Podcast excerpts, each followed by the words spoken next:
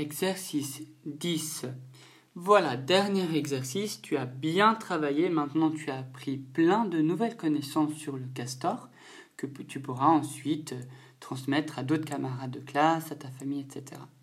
Maintenant, comme dernier exercice, en guise de dernier exercice, je te propose de recopier le texte, alors pas tout le texte, parce que ce serait trop long, mais uniquement le paragraphe, la partie sur la description.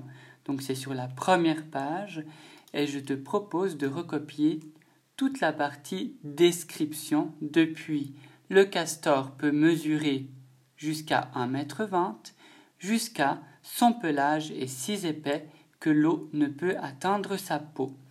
Voilà, une fois que tu auras bien recopié ce texte, et je te le rappelle, essaye de recopier en faisant la photo des mots dans ta tête et ensuite en les écrivant d'un coup et pas lettre par lettre. Essaye de bien les retenir quand tu les écris. Quand tu es fatigué, tu peux t'arrêter, tu peux relire ce que tu as écrit. Comme ça, ça t'entraînera bien la lecture. Et une fois que tu as fini de recopier le texte, si tu le souhaites, tu peux aussi faire le dessin du castor et puis écrire les légendes. Ce sont les mots qui accompagnent le dessin pour bien décrire le castor.